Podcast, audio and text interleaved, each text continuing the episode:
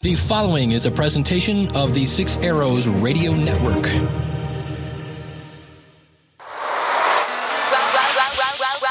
Welcome to the Ham Radio 360 podcast with your host, K4CDN, Kale Nelson.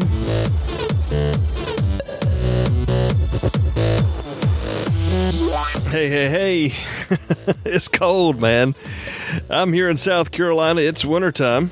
It feels cold everywhere else as well. This may not be winter when you're listening to the program, so let me officially welcome you into the Ham Radio 360 podcast. My name is Kale. Been podcasting for a while about ham radio, and invite you to check out our back catalog where we've got some pretty amazing stuff listed, as well as the part one of this interview. Yeah, number 89 was part one with Bryce and Brent. From Faraday RF. Hope you guys enjoyed that. A good look into the millennial mind of the ham radio operators who were following us into the hobby and looking to make not only a mark, but helping to carry this thing forward into the 21st century, and they're going at it headlong. So really excited about that. I don't want to talk too much because what is there to say other than I've got some great content following this intro. So again, welcome. You can learn more about this and more at hamradio360.com. I like talking better than listening. You mean this isn't a video blog? No, sorry. That's the wrong guy. You're on the wrong show. Okay. Guys, it's been fun so far, and I've learned a lot from you both. But I want to talk about, I really want to learn from you now about your project. You guys are in space, not right now, but you have a project that is currently orbiting the Earth. I want to talk about that first. And then I want to talk about what is Faraday RF and why is it as awesome as I think it is with my minimal understanding of it. But first, tell me how two twin brothers became a part of something that's now in space, because to me that's just freaking awesome. I guess I'll take it. I guess the distinction there is we both actually have, I guess we both have amateur and non-amateur equipment in space. So like it's kind of a gray line for us because we professionally work in aerospace, and we have our circuit boards and stuff in space and orbit. I think one of my boards is in like heliocentric orbit. It's like trailing the Earth for another billion years or something, which is kind of cool. I forget if Brent has a few out there too, but that's obviously not with AMSAT. That's with SpaceX. But for the AMSAT stuff, it's that was volunteer work. That was it started prior to Faraday RF, but it definitely intermingled with Faraday RF, especially the flight version of the Maximum PowerPoint Tracker, which is now flying on RadFX at AO91. Like that actually really mingled pretty hardcore with Faraday RF because right when we were finishing that project up, we were starting Faraday, and we kind of had to do this tag team of working on Faraday and working on the MPPT, which was an interesting way to start the whole project. But it was a whirlwind of work to get something in space, and space is hard. You have to cross your T's and dot your I's. That's for sure. you can't mess up. No, I mean, there's no way to fix it. You're done. I'd like to add there that Bryce and I we were always very interested in AMSAT, and and we listened to some satellites go over. When we were in high school, I remember Suitsat trying to listen to that with her dad when it was released. I guess late 2000s or such. Mid 2000s, and never thought I'd be working in it. And when we went to college, we realized through our projects in the radio club that especially with the high altitude balloon, that we can actually do this stuff, and it's fun, and it really grabbed my interest. I think Bryce agrees with this. My interest in electronics is not as much into like cool projects as much as it is to work on something that is larger than just myself, and it worked on something that is very I'd agree. That is very it may not be the best radio or the best MPPT or such, but it is something that is like a remote electronics thing that really interests me. It's designed for a specific purpose. Like Faraday is designed for a specific purpose. not necessarily to be the best, all around highest speed, highest power radio. It's just as the MPPT is not the most efficient or the lowest board space MPPT. It is designed for a very specific reason on it by AMSAT. And yeah, those types of projects end up oftentimes being finished when you kind of constrain as well. Yeah. So I'd like to finish there that when Bryce and I had our internship at SpaceX at the end of our college days, that we came back from that, and I remember our dad came out to Los Angeles to drive back with us because we had driven to Los Angeles, and we're driving back, and we took the path up relatively north, and we went through the Dayton Hamvention, and we were like, okay, this is our time to go to Dayton Hamvention for the first time. So we did, and we were going around. This is 2012. And, yep, 2012, and we ended up meeting Tony. Tony A2TX from AMSAT. He was the head of engineering at the time. He's now passed away. But it started off this great conversation where we wanted to be more involved, and they gave us a project at first, which was hey, we want you to build this little piece of test gear. It was an active load, so basically it's like a variable constant current resistor for the if you can think about it that way, so that you can simulate, a satellite or simulate a solar panel. You can use it in different ways to do these things. And we built one. You can buy these commercially, but really what they were doing is they were, I think, kind of figuring out who we were and also giving us a project to say, here's a project that you can start that's not critical, but it'll help us. It also it was a skills building thing, and I think that was really cool. I'm not sure if that's something they normally do, but it was great to feel like we were part of that community, and it also gave us some experience. We had finished that, and after finishing that project, we then went. We were going into our final year of college, and we needed a senior design project, and we decided, hey, Tony, we want to build something for you for our senior design. And it turned out that they needed a maximum PowerPoint tracker to maximize the power from the solar panels for their 3U CubeSats and up. So we decided to take it on, and we had a few of our friends from the radio club at RIT that were also graduating with us join our team. And we put the whole project together, had an amazing group of teammates and advisors, and yeah, we didn't know what we were jumping into. We were working like 40-hour weeks every week. It was a lot of work. We had never built an MPPT. We didn't know anything about really power systems. We just knew we could learn it, and that's one of the things that like the internship at SpaceX really taught us was confidence goes a long way. Like, I know a lot of people will confuse like confidence and ego. Like, It's not that like you know everything. It's just like, you know what? If I put my mind to it, I will probably figure out, and I'm not afraid to ask how to do something like that. Learning is amazing, and that allows you to really accomplish some cool things and learn stuff. Like it took, I remember, oh man, like the group at RIT. I mean, I'm so proud of that team, but we were sitting there at like 2 a.m, like some December cold Rochester. I mean, Rochester's always cold, but like some really cold night. I mean, we were kind of known as that team that was just always in the lab. And that's why we chose that. Like, that's why we worked with Dan and Ian on the project, was like, we knew that they would be committed to it just like us.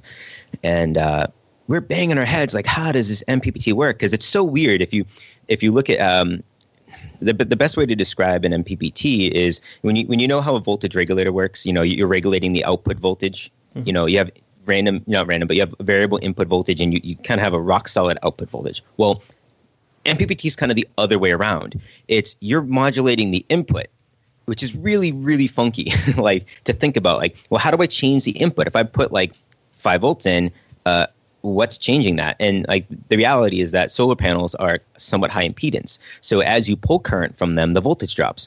So that's how this whole process gets started. And remember, it just clicked for us. We're all sitting there like 2 a.m, dead tired, like stumped. We needed to figure this out. And then it was really cool when we just suddenly realized, oh, like that happens when we realize the input impedance. And like an MPPT is essentially just, it's like it's basically a tuner. Like it's almost like an antenna tuner, but for power. You're matching impedances. The input of a high power radio is relatively low impedance, and the output of the solar panel is kind of high impedance. So you're matching them to provide that maximum power transfer. Nice. And it was like the Hallelujah chorus started, and you had it. Yeah, well, I mean, we still had a lot of work left, but there was a fundamental roadblock of like, wait, how does this thing? Like, how do we look at even accomplishing this? Right. And we still had tons of work on even how to implement it in hardware. And that was a cool moment, I remember. And that was not, to me, that was kind of the epitome of, we didn't really know what we were doing when we went into it, but we all like knew that we would work for it, and we all knew that we would give it a shot. And that was really cool to have that payoff. And AMSAT trusted us with that, which is cool. I mean, they put us on a far up. I mean, the original satellite we were working on has not even been built yet, believe it or not. But you know, it did give them this intellectual property essentially of an MPPT. If you like, we can go more into like the design of it and how it works. I'm not sure where you want to go with that. Well, you know, I'm just curious. I mean, you said the other project they gave you was commercially available. This was not in the form factor, I guess, that you needed it for. It actually is. It is. It is. So it. I guess you have to be careful with the commercially available. So we implemented an analog computer, essentially. Like, it is literally the MPPT on RadFX is an analog computer. It is using op amps to compute y equals negative mx plus b. It's literally doing a math equation. And that allows us to predict the voltage. Now, that's not the best way to do MPPT. The most widely used way is what's called perturb and observe. So you essentially change the voltage of the solar panel, then you multiply your measured current and your panel voltage to get power, and then you say, did the power increase? If it did, you move in the same direction. If it went down, you move in the opposite direction. So you perturb it, you change it, and then you observe, what is the power? And then so you essentially climb the hill of power until you get to the top, and then you stay there. As the MPP, as the maximum power point changes, you change with it. So one of the huge advantages of that method is you don't need to know what the solar panel is that you hooked up to. It can be any solar panel. The method we chose is you have to get the exact solar panel right. Like our MPPT will only work with two series Spectralab UTJ solar cells. Like, it is designed for it. And you know, the funny part I always joke about is, if you can't guarantee on a satellite what your solar panels are, like, you have other problems, because, you know, you got an acquisition issue there. Yeah, exactly. Yeah. So, but the reason we did that was because of radiation. So when you're doing perturb and observe, you have state. So this is a thing in the space world where when you hold state in my control, like if I multiply, current times voltage measurements, I have in memory somewhere an equation, right, that's in programming in bits that is telling these two values that I've measured to get multiplied. And then the result is also stored in some part of memory. Now, you could have a cosmic ray or some private radiation come by and flip a 0 to a 1 or a 1 to a 0, or cause something, and then you're done. Like, mission over. It's end game, and oftentimes, or you get weird operation. And to use systems like this in orbit, you have to be really tricky. Like, you have to have, like, say, 3 versions of your software in 3 different physical parts of memory, and then, like, always check between them. And, you know, whatever, if one of the 3 disagrees, you then, like, rewrite that entire one with all the other 2's copy. Right, mm-hmm. 2 out of 3 vote for what is the firmware I should have. Okay. That's really hard to do. Like, it's a lot of work, and that's like a whole project in and of itself beyond MPPT. But if you look at what we did, it's an analog computer. Like, you can't. There's no programming in it. It is hardwired to do this one math equation that predicts where the voltage should be based on temperature, and it is operating basically as fast as the op amps will allow it to operate, and no bit flip will ever change that. I mean, the satellite will basically have to get a total total ionospheric dose, TID, enough ionizing dose is it, to basically take down the whole satellite before it dies. Like it's a very robust way of doing it. So you can buy the perturb and observe, ones on the market for CubeSats, because most CubeSat missions are like 6 months, where the likelihood of getting a radiation event is pretty low.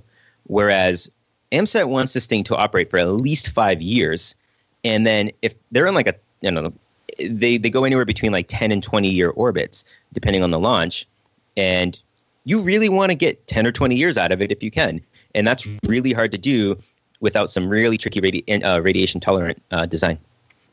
So, I mean, really, this is Kale's way of understanding what you just said. There's lots of ways to do it on the cheap, but if you want it to really last, you almost have to go back in time to do things the old way instead of depending on, like you said, the digital technology. The analog technology is what you're using, switches and transistors and hard programming versus bits and dashes and dots that change according to the temperature or whatever.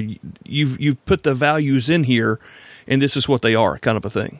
Yeah, I mean, it depends, right? So, like, AMSAT's a volunteer organization, and, one of the hard parts about a volunteer organization is that people come and go. Like, as Brent and I know from even work, like, designing the circuit or designing the solution is fun, but getting it to orbit, like getting all your T's crossed and your I's dotted, so where when it is on a vehicle, sitting on the launch pad, and tens or hundreds of millions of dollars, for that launch, mm-hmm. and it's going to work, like you're sure of it. That is painful. Like getting something there is kind of painful. It takes a lot of work, and to do that with, say, digital circuits takes a real lot of time, and the amount of effort that would be necessary to go into doing that would require quite a few people to work for a while on implementing, say, a computer system like that. Mm-hmm. Whereas if you have people who understand, say, some basically op-amp technology and the power conversion technology, you could, say, take this analog method of doing it, and you don't need that team of programmers and that team of software developers, right? You can get that done with a much smaller team, and it's also really scalable. So there's a few components on the design you change out, and the thing could do like 50 watts. So I mean, it's pros and cons. Like honestly, if we had more people to kind of work on them and more time to work on that project, and our goal was to develop like the most efficient one, we probably would have done perturb and observe with digital electronics, but that wasn't the actual goal of it. So I love it. Yeah. I mean, that's really cool because it's almost like going back and using what it took to get us to the moon versus what, is technology super readily available today. What people think, maybe how people think that it should be done or is done, maybe not be, because there are other ways to doing it. And it doesn't have to be the latest and greatest. It has to be what works and is going to work and has been proven to work without any hiccups. Well, I'll add, Ellen, that although that's like mostly there, yeah. What the analog method allows us to do is also to fail gracefully, where exactly. These are things you think about in the space world. Yep. So with a microcontroller, like you can test it in a radiation beam. There's data online. NASA has an online database. You can just go and Google, and other universities have done this. You can go and put these electronics in a radiation beam and get an idea of how this will react with a certain amount of radiation dose. Mm-hmm. And with microcontrollers, some of them last. A lot of them don't last much at all. Some of them, like the MSP430. Like the type that we use in Faraday actually lasts a decent while within radiation. But the problem is that it's all probability. And if something flips, you're probably just done. You have to reset or handle it like with the reset, or it might just kill it outright. But it's more of a either or. Right. Whereas with like more analog electronics that are stateless, what you get is things that parameters like on a data sheet, they'll shift over time. So it's a little bit more predictable, So that was with the stateless design, and we were using we limited our components that we used to ones that had testing data that said this will last to at least 30,000 rad of radiation over the course of life, which is about what the orbit was. About 5 years, in low Earth orbit. And now the likelihood of getting that radiation dose is pretty low, but it was the upper limit of it, so it's likely going to last a lot longer. The other thing is that there's the design. It's fairly robust, and you can scale it. But also, people can look at it and go, okay, like if you know power supply design and other analog electronics, you can go and figure out this MPPT. Kind of going back to one of our prior comments was that one of the things that is missed a lot within side of electronics itself, or even ham radio, is that it's really easy to focus on how to make something the best. It's really easy to go and say, oh, this why isn't this, this really great SDR, or this radio's noise rejection. The thing that's really hard to do is look at the big picture. Why are you doing this? What are you trying to solve? And how do you do the minimal amount with the things you have at hand to do it? And you might make the wrong decision at first, or you might make the right decision, but the point is that within anything that you're engineering is to see the big picture. It also gives you time, right? Like if we had focused on building the best MPPT ever, we don't really need it. And the goal was to get it on the vehicle and get it into orbit for a launch deadline, right? Like same thing for people working on like some of the best SDRs and stuff like that is if you spend years working on this one thing, then maybe technology walks by you in other areas. I guess if that makes sense. Oh yeah. Yeah. And I think I've learned a couple of things here is that our friends who are participating in AMSAT and chasing satellites with their HTs and ERA Yagi antennas, they probably don't think a whole lot about what you guys did and what you created to get this thing so that they can talk back and forth on it, number one. And I think the second point I've gotten here from you guys is as we move toward Faraday RF, I think I realize now the reasoning behind what you did and how you did and why you did things there versus maybe conventional wisdom. And I'm guessing we can kind of go that direction towards Faraday RF, but there may be some comments that you have for our friends in AMSAT who are enjoying the birds out there, and you guys have pieces of tech on there flying around. Absolutely. So yeah, first off, I think you're probably hitting the nail on the head with the reasoning behind Faraday. Yeah, I think Brent would agree in that. But yeah, first off on AMSAT. I'll touch upon the engineering. There is a small army of AMSAT engineers, and Brent and I are just two of them. And it's incredible because there's, people come and go.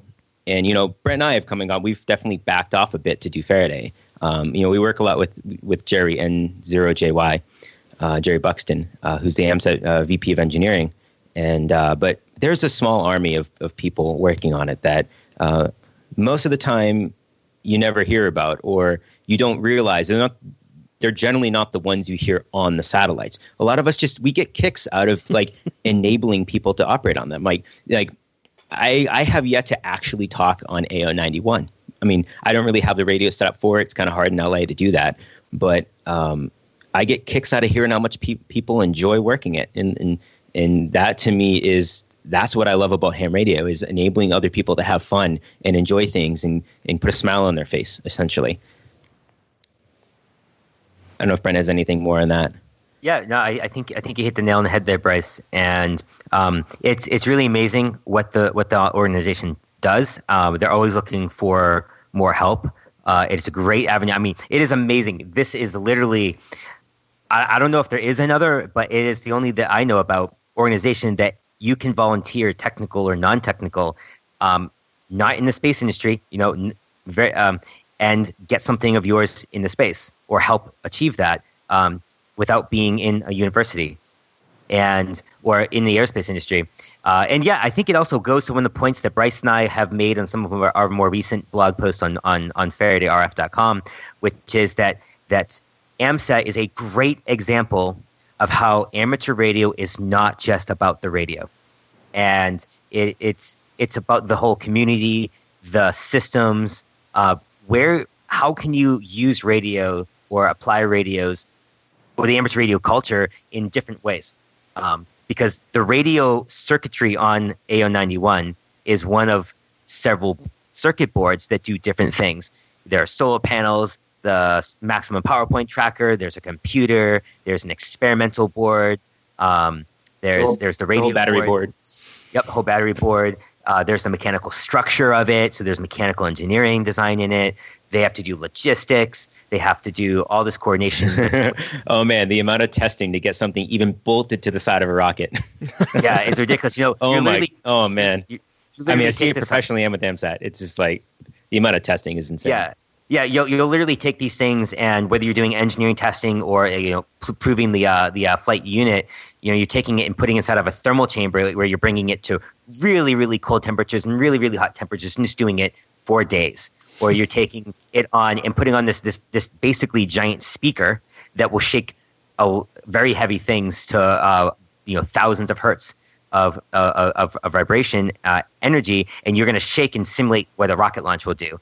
And you're taking this little CubeSat and putting on. Someone has to go and design that test, has to go bring it there, which is usually Jerry and some other people, and go do this. So it's amazing that some of us operate on AO91, but a lot of us get enjoyment out of building it and out of seeing people use it. And I've heard it go over, and it's amazing to hear it go over. But I don't have a huge drive to actually use it because I feel that my place on it was helping build it, and I'll eventually use it, and it's fun, but I enjoy seeing other people use it in how they want to use it. Kind of like Walt Disney building Disney World for people to enjoy, and Walt probably had a great time enjoying Disneyland or Disney World, but he had as much fun seeing the kids come in the gate and jumping on the log ride or whatever. That fulfilled him. He didn't have to go and do it himself. It sounds right. I imagine that's similar. Kale, actually, it reminds me of when we're talking about like vibration testing and like shaking the satellite. Yeah. There's something that most people don't realize about rockets, and which is kind of cool. When you sorry, I have a dog in the background. When you launch, actually, one of the hardest parts and most vibration and shaking parts of the ride is like the first couple seconds, and that's because you have these massive rocket engines that are blowing thousands upon thousands of pounds of fuel out per second of the engines, and all of that acoustic energy. You hear that rumble in the distance. Well, only like a couple hundred feet away is the ground, which reflects all of it. Mm-hmm. It comes right back up and then couples right into the entire rocket and shakes the rocket really hard. And then once you get far enough away from the rock, from the ground, those reflections don't hit you anymore and things calm down. But yeah, those first couple seconds are like some of the most violent parts of a ride to space. I did the Atlantis thing at Kennedy back at almost a year ago now. And the simulator that they say simulates it as close as they can simulate it without killing you or being real. And they lean you back. And I think that my cheeks, right below my eye, the skin over my cheekbone there was back around my ear during that shaking and the audio.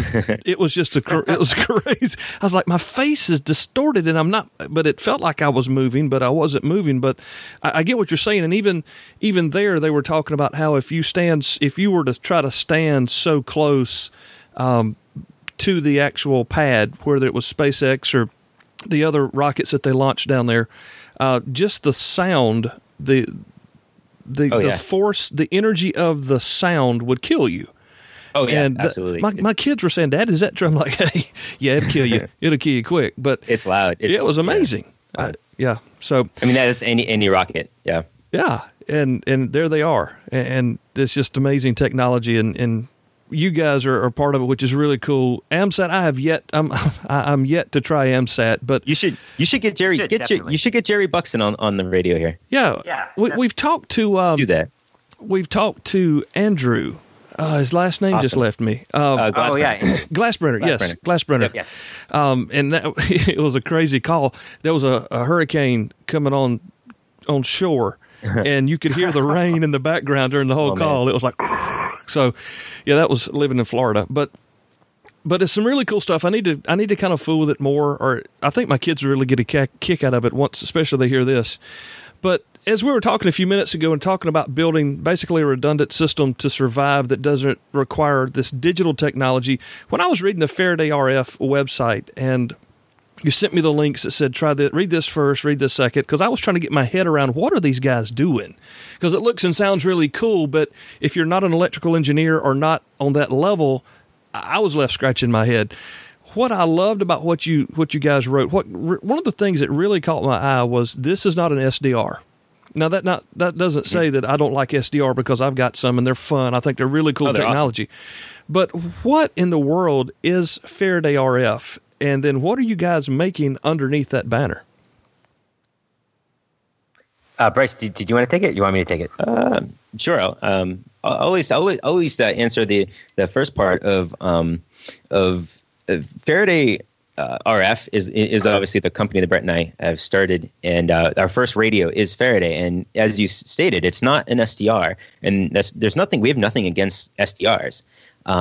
It's a harder to find radio. We used a CC430 radio, which is a nice Texas Instruments chip that does about 500 kilobaud data rate. You know, it uses it has several various modulation schemes in it. The one that we use the most is 2FSK.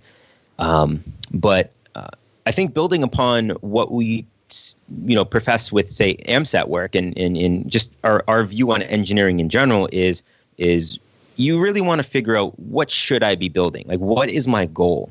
And the reason we really emphasize this is not an SDR is because if we had built an SDR, we're focusing on the wrong problem. Like, Brent and I are very passionate about the fact that ham radio needs better applications. Like, we need to not, the focus of it isn't necessarily building the radio, it's doing stuff with it.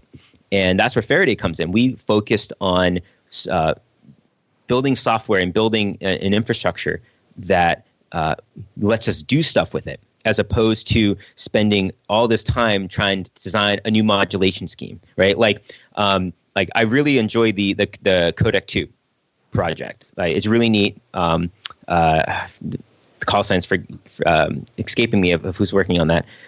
But it's great that they're fitting like the audio down into a really tiny bandwidth. I think they're down to 700 bits per second or something. But that's taken a long time to do. And if that's the goal of the project, and that's awesome.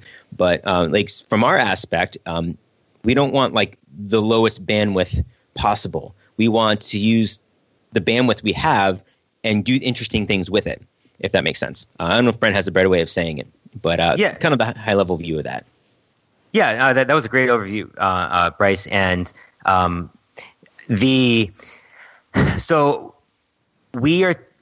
our view with Faraday is that the largest problem to the future of ham radio is how do you use ham radio in the 21st century?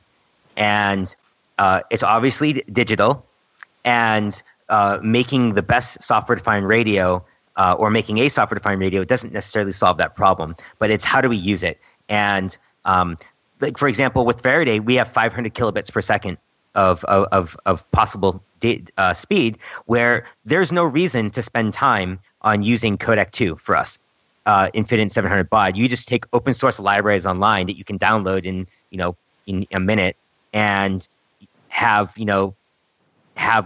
digital audio if you'd want to do that, and send it through data. At the end of the day, data is data. Digital audio is data with voice encoded in it. It's still data. And so the point that Faraday is really pushing ahead is, how do we use data within ham radio, where it's not just an APRS style messaging or information system, and it's not just replacing the internet. And to your point, Kale, our website does have a lot of information. It's at this point, I think, a little bit outdated. We're going to go back and simplify it a lot more and clarify, especially for those who aren't as knowledgeable about like the technical back end. But I'll give an example of where Faraday really fits in and shows where we want to bring ham radio. Faraday itself is a digital radio that you can use as its own little computer and like smart node, kind of like an APRS tracker. We've actually flown Faraday on a high-altitude balloon over the sequoias in California here to about 30,000 feet. It was a bunch of Party City balloons. It was a very quick, very quick way to do it. I'm seeing the RIT movie. One was much better. Yeah.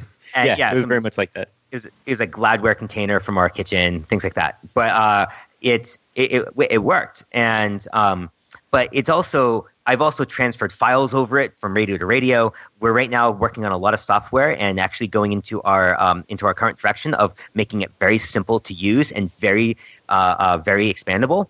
And I think that's maybe better for another talk. But one of the applications that is unique to ham radio that other internet hardware and uses don't provide are things like the last 10 miles.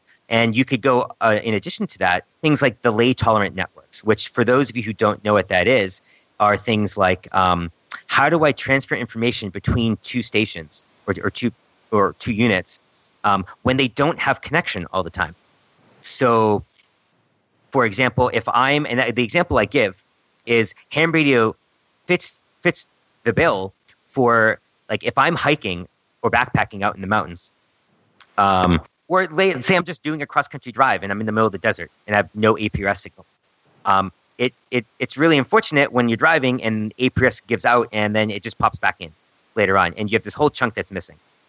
With delay-tolerant networks, which is a software application of radio hardware, you can do things like I can be in the middle of the mountains.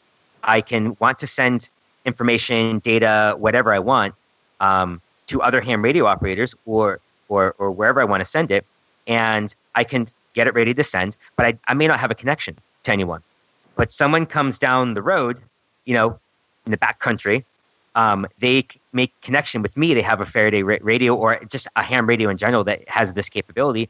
And we make that connection. It says, hey, I'm driving and, hey, I want to send this data. Let me take the information that you have, store it in my car, in the radio in my car. And when it drives into a city, it downlinks the data and it gets out into the information, into the world. On the reverse side, everyone now knows where you were hiking. And because, at least from Faraday, we have a GPS on board. So it can say, well, I want the return data on the back end to be loaded onto other people or cars that might be in the area in the future. Or they might be heading that way. And when they make connection with me again, maybe this is hours later, we make the connection, go, oh, hey, here's your data. Maybe I sent an email or I want email back or whatnot. And that's a form of delay-tolerant communication or like stolen forward. There was actually AMSAT satellites or just amateur radio satellites in general that used to have similar versions of technology. It's the old PackSat back in the 90s. And there were stories of people being in the middle of the Sahara Desert sending emails and communicating within these really remote places by waiting for satellite passes, and they would wait half a day to get replies. Now, that's just one application of it, but it is an example of where when you boil down the ham radio versus the internet, you will lose every time except in these places. And when you look at applications, well, okay, how can we apply ham radio and do fun things with it? So that is a backcountry use of it, and it's fine, kind of like an APRS use of it. Or getting general data, but then how will contesting change? Because we have automated systems. Because now you no longer just have text-to-text keyboard digital modes. Now we know your GPS location. We can make a verified connection. Because one of the things in ham radio that's holding us back is the use of encryption or the lack of use of encryption in authentication. I agree that encryption is probably not applicable to ham radio, but if we can authenticate over ham radio and do that legally, then if I make a contact with you over digital radio, we can verify very accurately that we are who we say we are, and we can verify instantly that happened. So how will ham radio change based on these new available abilities? And we're talking ham radio for the 22nd century.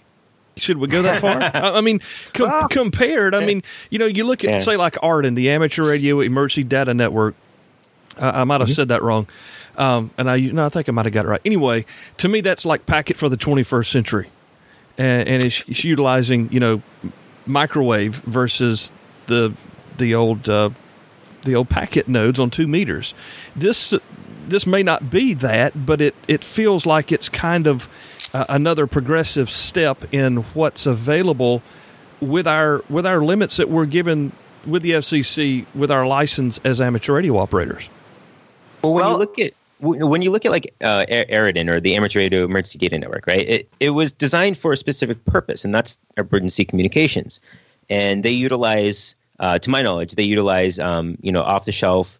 Like Wi-Fi style hardware, like ubiquity bullets and stuff like that, which is fine. But it's one of the points that we made earlier, where that's great for generally the last couple 100 feet. If you want to go further, which you can with that network, you have to start using point to point, or you have one station has an omni antenna and the other one has like a parabolic dish, right? And you have to have a line of sight, right? It gets really tricky to use that in general. If I'm just driving down the road, I'm not going to want to have a rotator that's like pointing in a certain direction on my car. You know, like it gets really tricky. So it is essentially a ham radio version of, say, the internet. You know, you're doing Ethernet, and it's great. It is really useful in emergency situations when you can go set up a base station and enable communications. And I mean, I think it's a really, really cool project. I wonder if future technology will start to encroach in that, because you do see some of these commercial, as well as I guess what's the non government part? I didn't expect that. You see these non governmental people like using satellites free of charge, right? In developing countries or emergency situations, which is becoming more commonplace. So I don't know if that is going to be an issue in the future for actual use cases of this stuff. But we have friends who did the HamNet, and was it broadband HamNet stuff, and they pinged the router at the other end of it, and then said, "What do I do now? Like, why not just use the internet?" Which is a valid point. It's like, okay, well, you have this set up, and it's essentially a mesh network of the internet, which you spent all this time building this network, but then no one really knows what to do with it in the end. When you just focus on building the network, which is why when Brent and I have started and continue to work on Faraday, it's the focus is very intently on applications. What are we doing with it? And yes, we eventually want an infrastructure, a network, but we need to make sure that the entire time we have some clear intended applications of this. And yeah, so I'll add this one comment of the Faraday is also looking to be an educational resource within the hobby. And that's one reason we did open source. Like, literally, you can go on our GitHub account and get all of the firmware, the software, the hardware files to make your own circuit board. It is completely open sourced. And the reason for that, among other focuses where we want to have smaller projects where you can see how we designed the software, the hardware, because we want ham radio to also remain the go-to hobby, even within digital technology, of here's how you design and apply this technology in bite-sized chunks, and not just, hey, go buy this Wi-Fi router. Because like I would seriously question if there are any people within sort of like the HamNet, broadband net, who are building their own routers. And I know that's not the point of it, but we're locking ourselves into this commercial technology, where if we look back at like, well, what problems can we also solve from an engineering side and make it simple and use ham radio in all these different ways, especially the last 10 miles that we're looking for at this point. There's a lot of cool engineering things that happen within circuits like Faraday itself. So I've got I've got the rural problem down here. There's nothing internet-wise. There's no network, anything happening. I've got Arden nodes connecting my house to the barn, but I've still yet to get the internet connected to those. But I do have two ends talking to one another. But as I look at your project, I get what you're saying about the backcountry and taking traffic with you when you pass and whatnot. What are some other applications for that, in addition to learning the technology with the open source educational background? But if I'm a ham in 2017, 2018, looking to further experiment locally, what can I do with the Faraday RF radio boards? Yeah. One of the things to remember is that this is a growing project, right? So we are still defining certain aspects of that. We built the hardware, and we provide the hardware on our website. Like, I mean, it's open source. Anyone can actually build, just like order their own boards and build it. But, you know, manufacturing hardware is actually kind of tricky.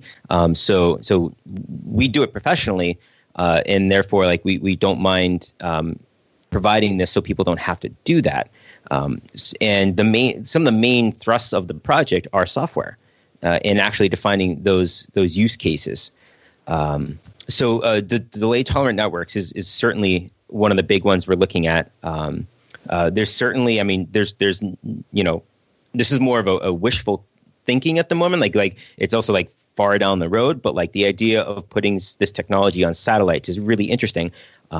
And also, we're kind of hardware agnostic. So the Faraday project is more of like an ideology. It is meant to be educational. It's meant to provide access to, say, networks or infrastructure that is not really tied to certain frequencies. So the idea of in the future coming out with lower bandwidth, but, you know, lower frequency hardware that just plugs right into that whole network is actually pretty clear to how to get there.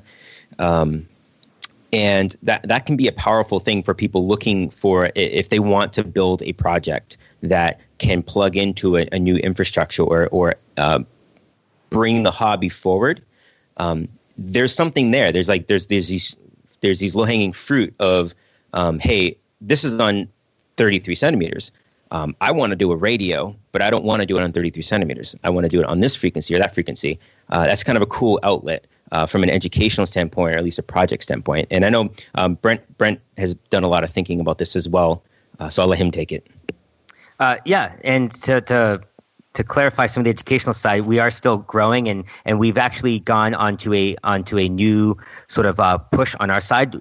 We finished, and as you can see in the website and blog post, we've done a lot on the telemetry side and making this initial push of like integrating into the APRS network, but we've actually gone on to a more clear and simplified side that focuses on education, where we are making Faraday look like simply a network card in your computer, and it uses simple software interfaces and programming like Python, which is pretty easy to learn.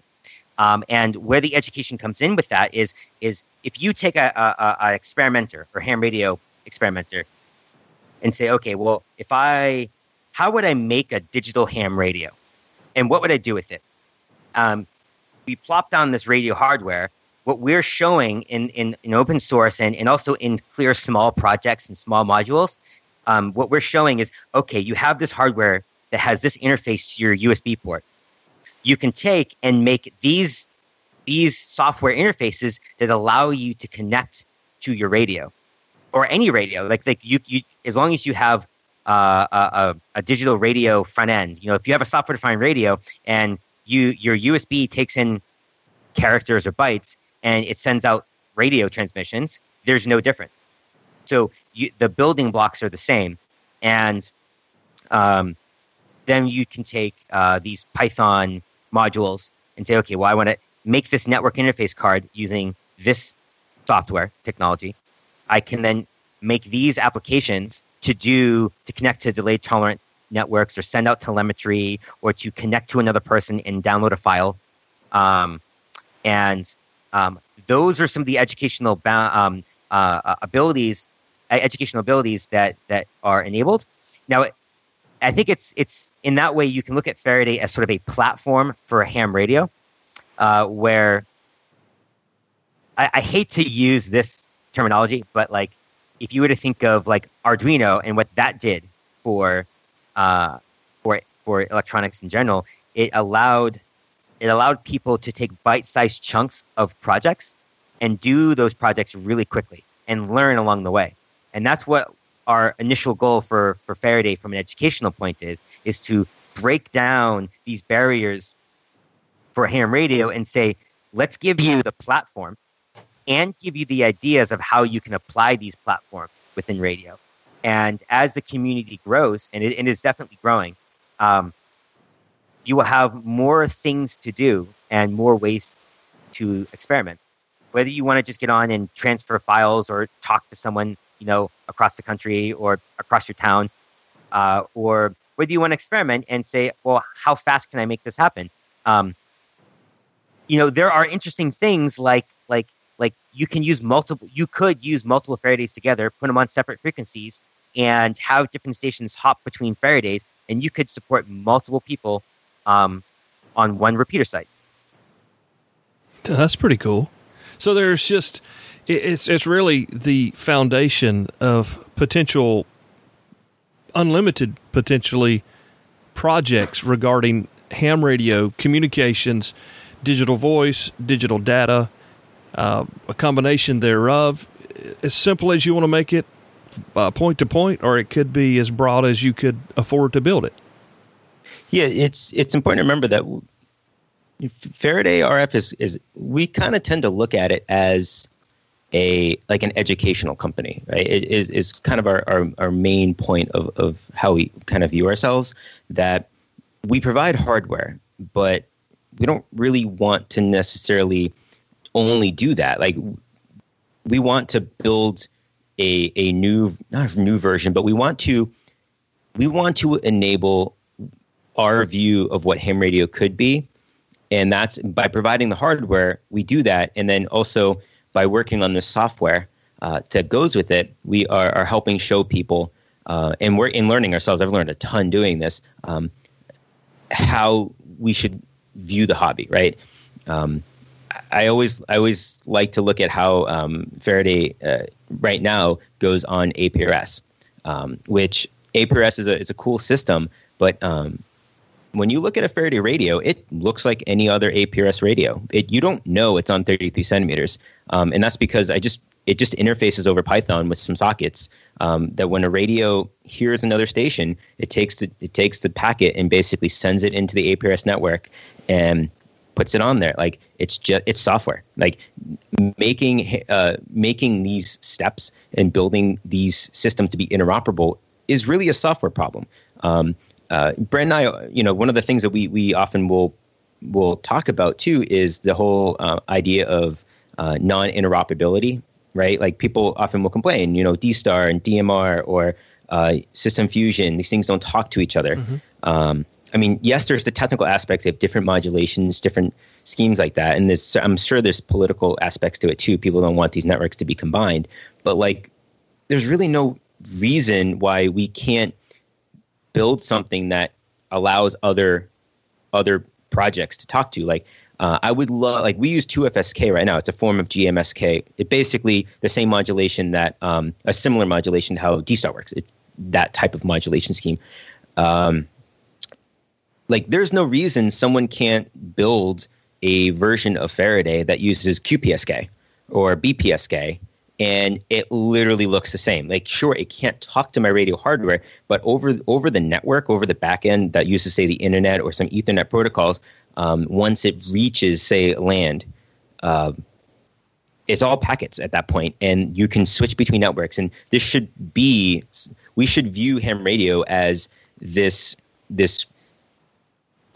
medium that we can build upon to do things with. It doesn't have to be like, oh, well, my radio doesn't talk your modulation, so I can't talk to you. It's like, well, why don't we just all meet on one common layer, like the internet, essentially, or at least Ethernet. It doesn't have to be the internet. It could just be an Ethernet network. And then when we all agree upon that, then we can go between each other's modulation schemes like no problem. To me, that's an exciting, exciting thought. Well, to remove that wall of having just looking at it from a dollars and cents perspective, instead of having to buy four different walkie-talkie, handy-talkie radios that do these four different modulation schemes, you could have one. Of course, the big three won't like that, but you could have one that would be able to talk between them all. And I mean, I know there's some technology similar that's doing that now, but you could have that, and it would break down some of those barriers and allow you to make those contacts or the data points or whatnot to grow out what you're thinking about doing. And yeah, we've kind of viewed it as you know, the whole like, don't ask for permission, ask for forgiveness, right? Where, technically we're building another protocol, or essentially another way to talk radio. But I guess the big difference on ours is like actually open. And the idea of it is just meet on a, local interface, like Ethernet. And as long as your communications are there, essentially, it doesn't matter what radio you are. It doesn't matter. Like, interoperability shouldn't be what modulation you use. You should be agnostic to that. And that ideology is something we're really excited about, where people can just come and build a project that, as long as you talk in this way over, say, an API, no one cares. Do whatever you want on the radio. Like, whatever modulation scheme, band, frequency, whatever, as long as you talk, say, this API, you're good. We can all communicate. Yeah, and I think it's important to note that when we say interoperability, we don't just mean on the radio waves on our app. It is interoperability doesn't mean that you can transmit multiple radio modulations. Maybe they are incompatible from an RF perspective, but on the back end through the internet, or let's say you set up a ham net backbone RF, so you don't even actually use the internet, but it's all based on IP, and you can interact with each other on an application level and transfer. So like your landline phone still talks to cell phones. They are two very different technologies, but they meet at a common layer in software. And that's where we're bringing ham radio. And I like to point out, Kale, because you keep using the term making contacts or data points, and that something very important to realize about where we're trying to bring Faraday and ham radio is that we are challenging the notion within radio of making a contact, that you actually physically do that. Like, right now, all these digital modes that are out there that are very popular, FT8, PSK, they all use the human as the sort of operator. And where the newer technology, digital technology, is bringing radio, like Faraday is very much like HamNet. Like, you are not actively making the message transactions between HamNet. You're just using the application. And what it's really challenging is this notion of making a contact or being real time with that communication. So how can we use ham radio in non-real time applications or in semi-real time applications? I might be talking to you, but maybe I leave a message. Maybe I have a remote station that I may not be physically at all the time. Really sort of pushing a little bit more of like the automation within ham radio, and seeing, let's focus on the application side. How can we make ham radio fun using new technology? I love it. I mean, yeah, I get what you're saying, and thank you for that correction or bringing that out, because it is so much more. You're like you said, we have all these abilities. I think even in some of your papers there on your website, we have this band that we really don't even participate in, but we can do all sorts of things in it if we'll just start doing it. So let me ask you this. Here I am on my farm. There's not any connectivity down here at all. So what can I do with a Faraday RF set of radios on my barn, on my farm, around my barn, around the house? A local ham, the closest one I have is about 4.5 miles away. What kind of ways could we use this to enhance our hobby and enjoyment with ham radio and Faraday RF? So right now, one of the main aspects we've developed for it is telemetry. Now we're great for a whole nother discussion is this next push we're moving on to for general data.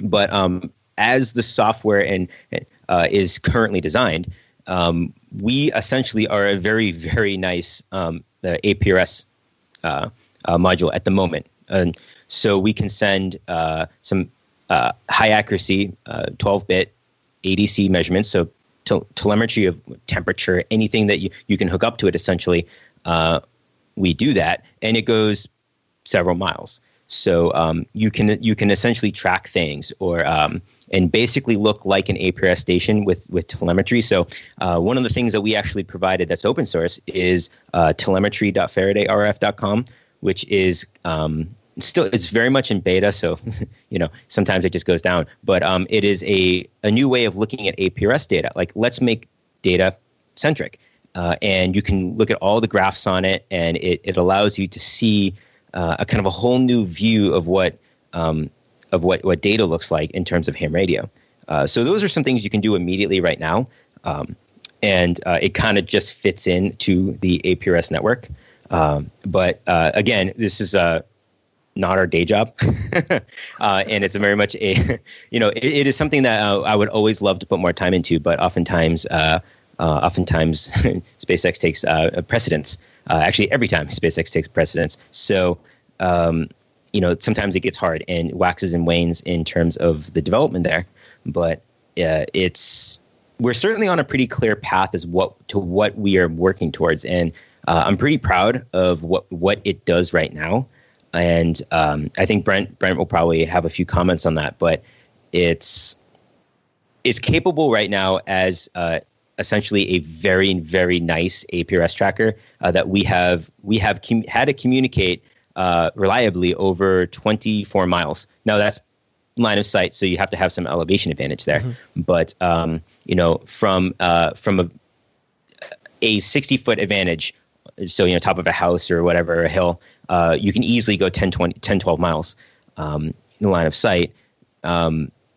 You get those advantages with that, and you don't have the whole APRS, AFSK kind of fun that at least you have large issues with AFSK here in the Los Angeles area on the APRS network.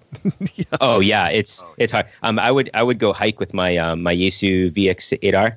On the mountains here in Los Angeles, so I'm like a mile or two away from the repeater sites, and every 5 minutes I'd send out a packet, and after like a 6-hour hike, maybe 10 packets got in. Wow. The rest of them just that was one of the things that was one of the reasons we looked at this problem and said, how can we solve this? Because say the delay tolerant networks and stuff like that is those would solve these problems, or like Faraday's hardware, and something we very much plan on actually implementing as we make progress, is things like TDMA, or where you are actively managing who talks when, so that you minimize the conflicts, and you optimize how many stations and how much traffic you can handle at once. Nice.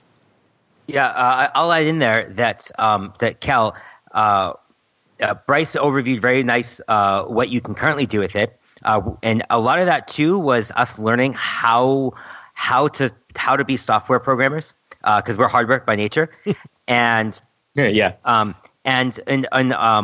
love to have a whole talk on where we're going, and absolutely, basically where we see Faraday in the next 2 to 4 months being able to do is. Hook it up to your computer, Raspberry Pi, your main desktop, laptop, whatever, and it will look like a network card, like a network interface that you plug your internet into.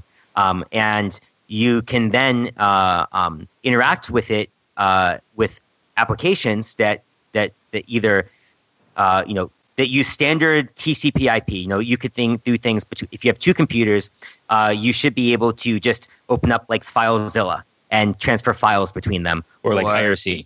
Or IRC, and have a communication between IRC and IRC between these two units. You will never know that this is a radio link. It just looks like a network interface, but it has no internet connection, and because it's just between these radios.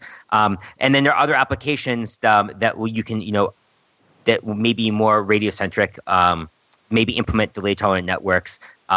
Maybe you can set up, you know, your own little intranet or something. But the options are all there. Where we're pushing is to do a generic like wireless modem, where the world is your oyster, and you can just build what you want, and we'll be there building. But if you want to do digital voice, that application platform that we're building will allow you to do that, and we can show you how to do that on our website.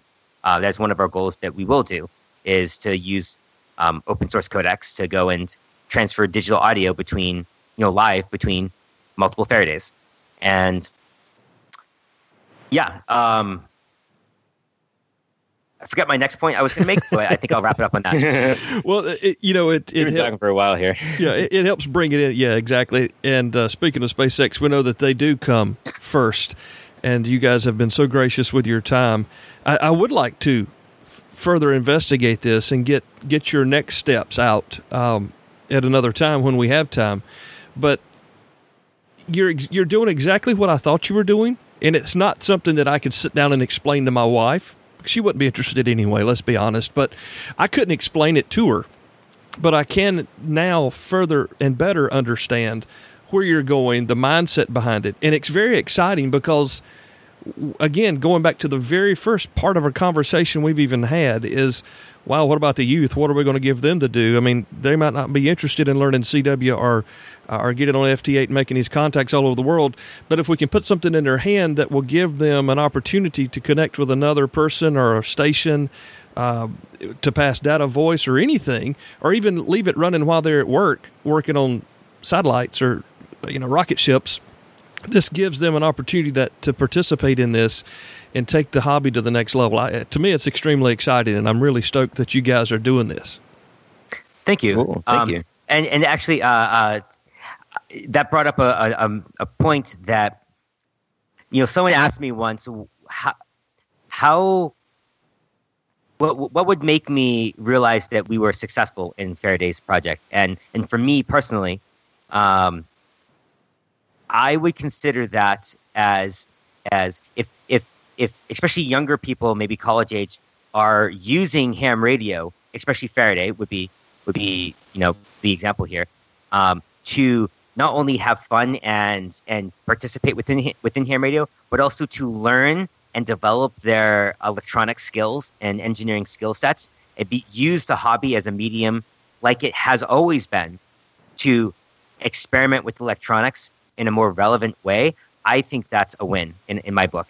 And I think you're right that I think we need to accept that the next generation of ham radio may not want to learn CW. They may not want to just make contacts per se. Maybe their hobby will change. And actually, one of our largest challenges within Faraday is not technical, it is social. And people are very afraid of sort of like their hobby, as if you know it's one person's hobby, changing. Yeah. And that's a very interesting conversation to have with people. Yeah. I think it's important to also note that, like, we're not saying people shouldn't talk like CW and stuff. It's like, you do what you want. It's just that may not be the focus in the future. Yeah. Yeah. You guys are trying to fill a niche that maybe hasn't even shown up yet, but in advance. Yeah.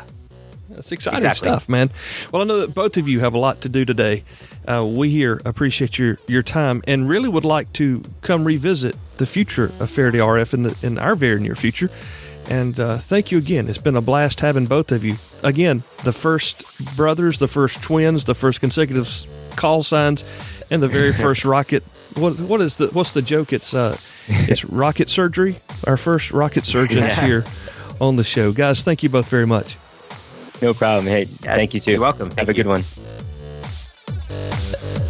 I think their parents will be very proud of them. They've done quite a job, and still doing. I mean, you think about it, rocket scientist. That's a pretty good position to be in, especially when you're working SpaceX. So thank you, Brent and Bryce, for being here with us. We appreciate you hanging out, helping us further understand not only the millennials, but learning more about ham radio in the future as we all try to get there. So thanks for that. As well as thank you for listening. Thank you for your support of the show. We are Ham Radio 360, the podcast. You can find us online, hamradio360.com. I anticipate having the brothers back on pretty soon. I don't know how soon it'll be, but I anticipate sometime probably first or second quarter of this year to have them participate with us again. I've got some more great stuff lined up. Please don't miss it. Share the show with your friends. Let them know that we're still here, still making great content, at least I think so, and hope you guys have a wonderful day. Thank you so much for listening, and I'll catch you next time. 73, y'all. Thank you for listening. You can find more online at hamradio360.com. 73, y'all.